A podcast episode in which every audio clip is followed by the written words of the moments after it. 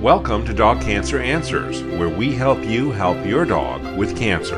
I'm James Jacobson. Joining us are the authors of the book The Dog Cancer Survival Guide, Dr. Demian Dressler and Dr. Susan Ettinger. One of the cancers that you talk about in the Dog Cancer Survival Guide are melanomas. Uh, Dr. Dressler, I'll throw this question out to you first. If you have a dog with a melanoma, what are the likely signs and symptoms that you're facing? Well, melanomas uh, are growths that most commonly come out of cells uh, which produce pigment. And so they're usually dark, most commonly. And they uh, are, they're found in areas also that are dark, uh, usually uh, the surface of the skin. And they're broken into a few different categories. Uh, some of them will turn up in the mouth, somewhere within the oral cavity. and then some of them will turn up down on the toe or the toe area and that's another category. And then some of them will pop up uh, somewhere, uh, uh, usually in the torso or the trunk area of the dog. And we break these into different categories because of the fact uh, that they behave very differently depending on where they uh, show up. Now, an interesting thing about melanomas or malignant melanomas in, in, in dogs, different from people. In humans, uh, many times fair-skinned people will get these as a consequence of sunlight exposure, uh, ultraviolet radiation. But we do not see this in dogs. Other tumor types, yes, but not melanoma. So that's a big difference that, that uh, everybody should realize. Dr. Ettinger, what are your thoughts on melanomas? Yeah, most people know about melanoma, just as Dr. Dressler pointed out, from people. And interestingly, the skin melanomas in dogs in general tend to be benign, but the ones in the oral cavity in the mouth and the digit are malignant and more similar to the skin melanomas in people. So it's a little bit different. Um, but the ones in the mouth and the digit are, are going to be one of these cancers that are locally aggressive, so very invasive into the tissue, and surgery or radiation is going to be very important in the primary area that the cancer is growing. And then there's an exciting new treatment option that you can do to help turn on the body's immune system to um, attack the cancer cells that are very metastatic, that have a high spread rate. But what we've learned, which is really interesting about the melanoma vaccine, is that it works best for the systemic disease. So you really still need that surgery and or radiation for the primary cancer.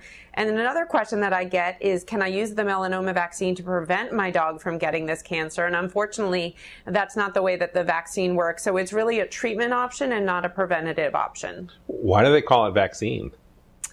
It's a vaccine because it um, turns on the body's immune system by um, with the stimulation of something called tyrosinase, which is part of the melanoma cell. Um, but you're actually turning on the immune system to go and attack those cancer cells. And that's similar to how a vaccine works in that it's an immune stimulatory um, mechanism. I get it. Dr. Dressler, your thoughts on options for uh, treating melanomas? Melanomas are cancers that really need the full spectrum approach.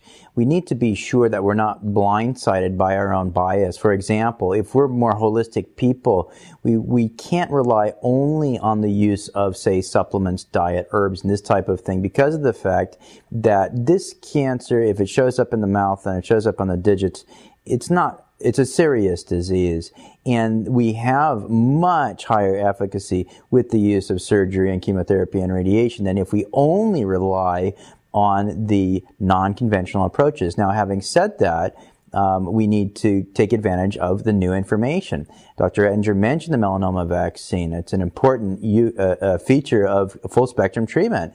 And this is in addition to uh, cancer fighting diet, uh, the use of plant derived compounds, uh, phytochemicals, which help turn on cancer cell suicide. Those are called apoptogens. Uh, fatty acids can help. Certain types of fibers uh, can help. Uh, and we always need to pl- uh, remember to restore good brain chemistry to an anti-cancer state, a cancer-fighting state.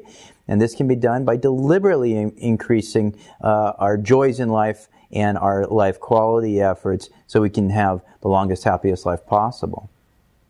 Dr. Ettinger, Dr. Dressler, thank you so much. There's a lot more information on melanomas in the Dog Cancer Survival Guide, but thank you both for joining us today. Thank you. For more information on dog cancer, visit dogcancervet.com.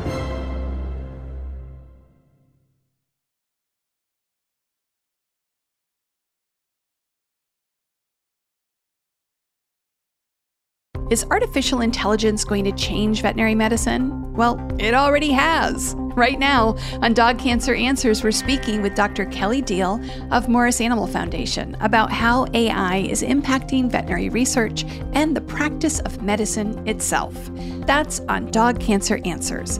Get it wherever you get your podcasts or at dogcancer.com slash podcast.